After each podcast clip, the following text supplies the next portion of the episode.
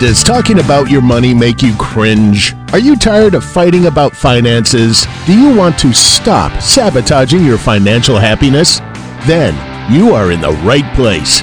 Welcome to Breaking Money Silence, a podcast series aimed at helping all of us talk more openly about money.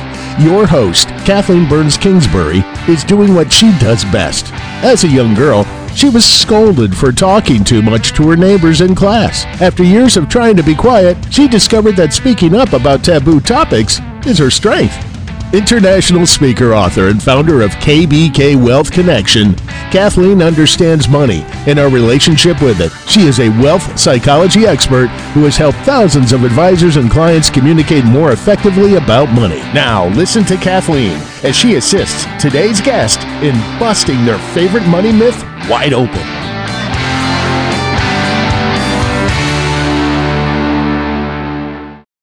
I want to welcome Ken Lizotte to the podcast today.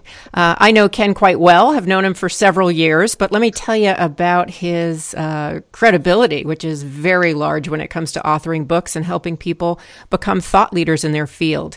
Uh, Ken has authored seven books, including his most recent, The Speaker's Edge, the ultimate go to guide for locating and landing lots of speaking gigs, and The Expert Edge Become the go to authority that people turn to every time. Ken Lizotte is the chief imaginative officer at the Emerson Consulting Group in Concord, Massachusetts. It's a consulting firm, firm, excuse me, that transforms speakers and consultants into thought leaders by helping them write and publish their ideas as articles and books. Ken is a regular speaker at uh, business events, and he's been interviewed by the Wall Street Journal, NPR, Fortune Magazine, Business Week, Writer's Digest, and Investor Day, uh, Business Daily. He also pens a column for the Huffington Post. Uh, like I said, Ken and I have worked together for years, so it's with a great honor to welcome you to the show. Thank you. Thank you. Uh, uh I know you're, uh, many people know you by Kathleen Burns Kingsbury, but I know you by KBK, so is that okay if I call you that? That is absolutely fine, Ken, and sometimes I prefer it. So that's great. you are KBK Wealth Connection after all. I am. I am. So I know today we're going to have a conversation that we really haven't had in the past, which is about uh, breaking a money myth. And you brought a really interesting one to the show. So can you tell the listeners uh, what myth you want to bust open today? Uh, yeah, I, am thinking about uh, the myth that people have, or businesses particularly have, is that they really ought to maximize their profits by keeping their costs as low as possible. And I think that's a myth because uh, for reasons we'll discuss. But uh, keep, you know, just the idea that you should have the highest, highest possible profits, that that's the the be all and end all of business, I think is a big, big money myth which is really interesting because uh, working in the financial services field as a consultant, certainly I know a lot of people uh, in that realm would definitely say, well, that's not a myth. Myth, of course, you want to keep your business costs low so you can maximize profits. So, tell me a little bit about what motivated you to pick that myth. Well, the key to me is not not just keep your uh, costs low. That's the, that's I think that's a fair goal, but it's the idea of keeping them as low as as you possibly can, uh, um, and which I think what's been important to me over the course of my business career is to invest as much as I can in, uh, let's say, uh, added services or um, consulting that will help me grow and improve and, and things of that sort. And um, so when you try to just um, minimize your costs as much as you possibly can, then you're often making decisions not to spend money where you technically don't have to. So to me, that's that's short-sighted, and there are lots of examples. As I, you know, approaching this podcast, I started thinking about examples that have to do with not only myself but uh, with clients of mine and and also other businesses, other industries. So I think it's I think it's really worth considering that maximizing your profits to you know to the nth degree is not necessarily the uh, the best choice in business. Nor nor do I think it will end up maximizing your profits in the long run. Yeah, you know, it's interesting because when you um, brought up this topic, the first thing that came to mind for me in terms of my own experience is, you know, at the very beginning of KBK Wealth Connection, really trying not to spend any money on any virtual assistants or anybody who might, you know, help me with my schedule or do something that, in quotes, right, I could do myself. And what I found is that the moment I finally relinquished control and said, maybe people could help me so I could spend more time doing what I do, you know, the absolute best, which is writing and consulting and speaking, that I might actually um, be a happier person. And ultimately, it actually maximized my profits or is continuing to maximize my profits. Um, so that's an example that comes to mind for me. Is that what you're talking about? And, and also, do you have other examples you can uh, throw out there for people to start to understand this myth? Sure. Well, you know, you, you are one of the examples that kind of came to mind because we met uh, years ago because one of your friends who had been a client and still is a client of mine uh, sent you to me. And the reason why she was a client and the reason why you came to me was that both of you had the insight to want to separate yourselves from your competition rather than just sort of beat your head against the wall trying to trying to um, uh, better your competition. And the form that it took was the service that I offer, which is to help people position themselves as thought leaders, particularly by uh, writing and publishing a book. And you, of course, have gone on, and now it's your, your third published book. Um, I think your fourth, uh, if you count everything you've done. No, Ken, I'm on number five. You're on number five. Number five. and I, count? Yeah, no, but I just uh, I just uh, turned it in today, so excited about that. Um, right, yeah. right, right. But you could see that investing in uh, putting together a book, investing money, but also investing yourself, your time, your resources, which is something you do with this podcast as well. And uh, uh, you know, a lot of people don't think in those terms. They don't think how could they, how could they uh, maximize profits by uh, maximizing their um, uh, the, the, the, the, the, the extent to which they win over their competitors by standing out from the crowd. And, and so, as I say, you're one of my examples because not everyone thinks in terms of investing in becoming a thought leader the way you do and did, have done, and the way uh, many of my clients do, and, and, frankly, the way I do. Well, and the other thing that comes to mind, and I, I know from um, looking at your more detailed bio that you've done coaching as well, I think another area where people often say, well, why would I spend the money to hire a coach. And I know, you know, your coaching is around writing and thought leadership. There's all sorts of different coaches. Um, have you ever ran into that personally for yourself and, and had some reluctance to spend some money on coaching to get to the next level? Or maybe have seen, you know, other people you've worked with do that? Because I, I know that's a big roadblock for a lot of business owners. Right. Well, I think what I did uh, early on was not so much um, one-on-one coaching, getting a getting a coach for myself although a lot of people really seem to benefit from that. But I always invested a lot in, in going to programs and hearing speakers and uh, becoming a member of organizations where I'm going to get some uh, some sort of informal coaching from colleagues and things of that nature.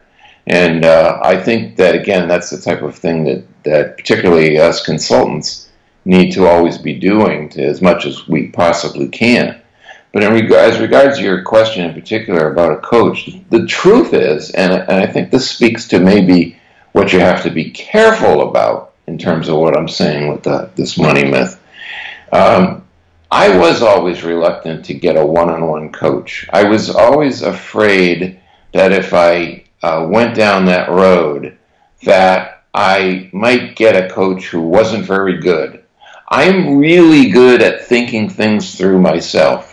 Uh, it just it just comes naturally for me to do that. And in combination with investing in, in learning by reading books and listening to speakers and going to programs, as I mentioned before, um, I always feel as though I can think my way out of things. So, but but finally, I, I was getting. There came a point when there was a. Uh, he was really a colleague in an organization that I'm a member of, and he was starting out as a coach. And I was kind of holding him back as far as uh, he was trying to trying to press on me to become a client of his. I liked the guy, and I sort of gave in. It was it was against my better judgment. you know, it really was. I still felt like I didn't really want to, but I thought. Then I also thought, well, may, maybe it would work, and it didn't work. it, he wasn't that good, and uh, so it soured me, or maybe it confirmed for me that coaching that particular model for me wasn't the right thing. So um, that's not to say that my lesson is the, my my experience is the same for everybody, but for me, it, it, wasn't the right thing. So I think what I'm saying is it's not, it's not about investing in just anything and everything.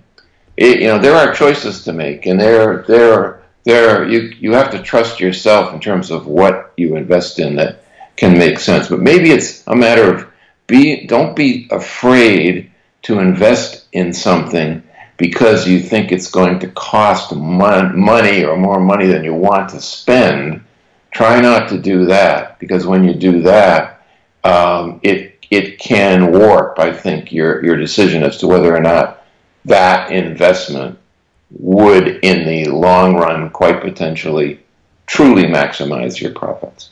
Well, and what's interesting about that from a, a wealth psychology perspective is it's um, if you think about always paying less or what's the least amount that I can spend, there is a way in which there's a scarcity mentality. Mm. So, what I've found with myself and certainly people that I've worked with, um, both on a personal level as well as a professional level, is that if you start to invest in yourself, there's a way, and doing so wisely, I think that's important. Every program, every coach, every, you know, I don't know, um, publisher, you know, whatever it is, isn't for everybody. So, really kind of strategically thinking about those things. But what I find is that when people don't want to invest at all in themselves, um, what ends up happening is they stay very restricted and very small. And in some ways, a lot of times people end up being under earners. There's huge potential but yeah. if you can't step outside yourself and say, how am I going to get to the next level? Then you ultimately, I don't think, get to the next level. Now, outside of you and, and, and me, do you have other examples of how people who buy into this myth that keeping business costs as low as possible maximizes profits, how, how that can get in the way for somebody uh, as a business owner or even as a, as a person?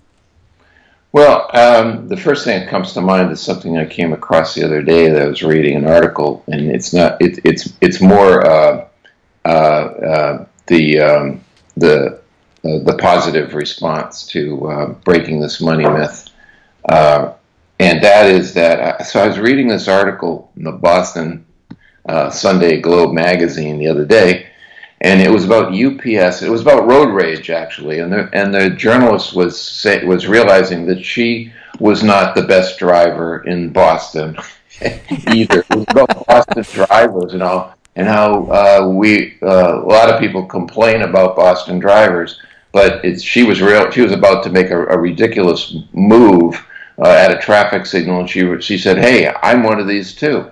So uh, she she decided to learn more about driver uh, safety and um, good driving and effective driving. So she wrote an article where she not only interviewed uh, you, you, people at UPS, but got uh, taken around Boston, driven around by the, the director of safety for UPS in the Boston area. And, and he was showing all sorts of effective techniques for driving that were not uh, going to be dangerous to the driver or to other cars.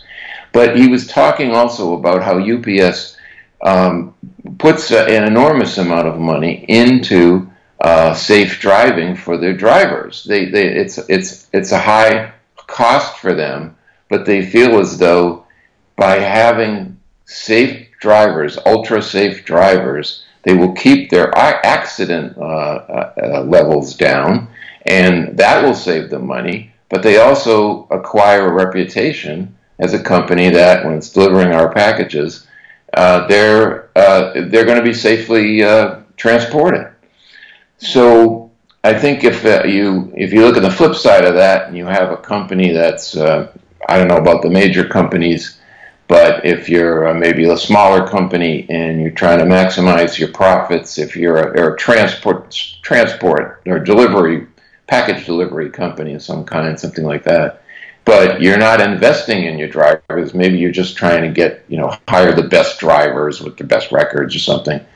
Um, then uh, then the, the what UPS's attitude is that the likelihood is that uh, you're going to uh, not have the, the, stellar reputation that they want to have, and you're not going to keep your costs down. Therefore, that impacts your pro- your profits, maximizing your profits. Well, and your brand and, and what you want the world to think of you as, as right. so valuable in terms of your you know long ta- uh, long term sustainable business.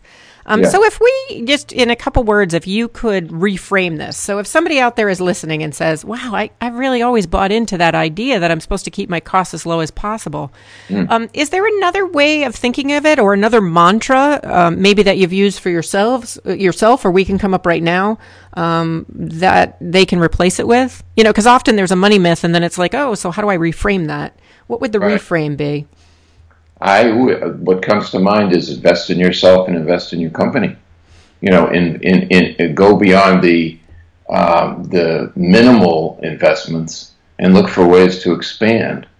Um, this this whole leading up to this podcast also got me thinking about another client of mine who uh, whose name I'll just say his name because it's a positive story. His name is Dan Cassidy. He's he's out here in the Boston area, and he's uh, he's an investment uh, consultant actually, and uh, he's always had uh, a healthy viewpoint of um, investing in his people.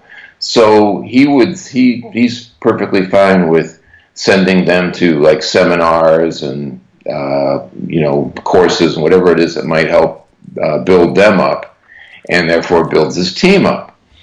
but the other the other side of that is that he, he, has found occasionally that by having this attitude or this benefit for his people, that he can spot somebody who's not being the best um, person to represent him. And, and I'm thinking back to a time when he had brought somebody on to his company, and he kept recommending books for this uh, this gentleman to um, to read, and he the guy wouldn't read them. he'd be in a meeting and he'd say, Well, how was that book I gave you, you know, a couple of weeks ago? And he'd say, Well, I didn't really get to it. So that that uh, that guy didn't really last very long in his company because Dan was able to spot that this wasn't really the the right uh, person for me, and in that sense, the uh, lack of investment. Um, well, in this case, Dan's Dan's uh, worker the lack of investment uh, indicated that uh, this was a, a drawback uh, to uh, his team and that he should get rid of them. Right, right. So if somebody's listening in, whether they own a company like you and I do, or whether they're a leader, or whether maybe they, they work for somebody else, uh, what advice would you give listeners um, to kind of combat this myth? You know, one or two tips on what they can do to kind of bust this myth wide open in their own lives. Well, it's often um, recommended if you if you read um, books on marketing or you talk to marketing uh, departments or companies that have a strong marketing department that um, there should be a budget set aside every year for marketing purposes, and maybe a budget set aside for investment purposes is is, is one of the things to think uh, that you would do ahead of time. So I think setting aside a certain amount, whether it's you know five percent of your income or whatever it might be, or, or a set dollar amount, might be a good idea ahead of time, and then look look for ways to spend it. Um, so that's the first thing. And the other thing is I kind of harken back to what we were talking about before. Uh, um, be careful that you don't take this advice to just invest in anything and, and do anything, and you know heed heed my warning with the story of the coach, where I didn't, I didn't, uh, I didn't pay attention to my own uh, uh, sense about it. That it didn't feel like it was going to necessarily reap rewards for me. And um, you know, pick and choose, but pick. That's the main thing. Yeah, and and uh, you know, with the coach example, I mean, sometimes this happens, and I've learned a lot about where to invest um, in my business and in my people by you know making bad hiring decisions, you know, trying to do something that other people were doing that I thought, oh, I should do that as well. Quickly investing and then saying, oh, this isn't really me. So I think there needs to be some acceptance that it's not going to be a perfect road, but I like those tips. So budget for marketing and personal growth. It sounds like the other one was trust your gut and, know that sometimes it's not going to go perfectly, but that's okay. That's part of the process of figuring out how to do it better going forward. Right. You can't always know that something's going to work or you're going to get a, a return on investment for everything, but uh, you don't get a return on investment for anything in, in the realm of investing in yourself uh, if you don't try anything. Exactly. And, and so, um, you know, as we wind down and, and have you tell listeners a little bit about where they can find you, I, I, I'm brought back to this image of me sitting at my desk the first time I was trying to decide, am I going to work with Ken? You know, at the time, the investment felt very large for me.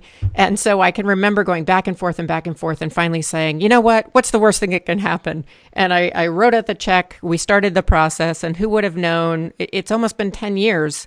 Uh, yep. Three books later, uh, and it seems to have worked out for me. So uh, I am case in point, somebody who believes in your message. Um, so where can people who are interested in learning more about you uh, find out more about your services? And then I also know that you have um, a non-profit project that you've worked on that's near and dear to your heart that I want to make sure you have time to mention. Sure. Well, uh, the website is thoughtleading.com. That's like thought leadership, only it's uh, an active verb, ing, thought leading. Um, and so it's T H O U G H T L E A D I N G dot com. And if you go there, you'll uh, you'll you'll see we have a menu of our services, um, and the both books that you had mentioned early early on. Um, and then as far as the prof, the project that's near and dear to my heart, uh, it was a book that I shepherded through, uh, guided through the past four months. It was a self-published book. Uh, and uh, I'm, I'm, president of the board of trustees at Thoreau Farm, which is the birthplace of Henry David Thoreau.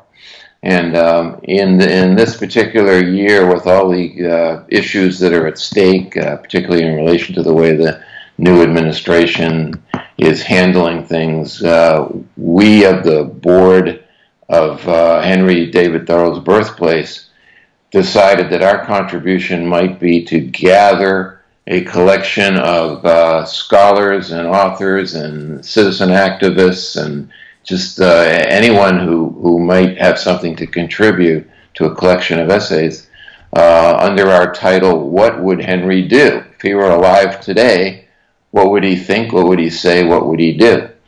Um, and we've got some amazing people that are in this uh, in this collection, including Jimmy Carter, who, who contributed an essay to us. So this is called What Would Henry Do? And you can find it on Amazon, and you can find it in Barnes & Noble.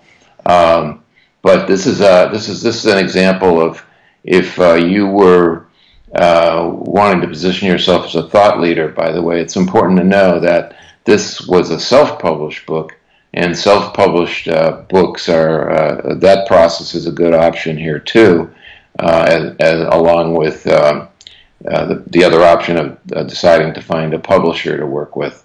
And that's how we did this book but uh, that's that's what it's called. What would Henry do? So awesome. Well, thank you so much, Ken. I hope people check out your website, uh, thoughtleading.com. Also, uh, both his well, he has several books, but both the recent books are on Amazon: The Speaker's Edge and The Expert's Edge. And definitely, um, I want to check out this book of What Would Henry Do. Uh, given everything that we're dealing with today, I could certainly use a little inspiration. Um, it's in so, the mail. It's in the mail. It's in the mail. Excellent. I get a gift for you being on my podcast. This really works out well, Ken. I like this relationship. Thank you so much for your time today. Um, and everybody, please, uh, like I said, check out Ken's work and tune in again for Breaking Money Silence. Thank you for listening to Breaking Money Silence, hosted by Kathleen Burns Kingsbury, a wealth psychology expert and founder of KBK Wealth Connection. If you like what you heard, then check out more podcasts at breakingmoneysilence.com or subscribe on iTunes.com. Need a fun, engaging speaker for your next event? Go to kbkwealthconnection.com and find out how to book Kathleen today. Be sure to share today's show so together we can break money silence for good.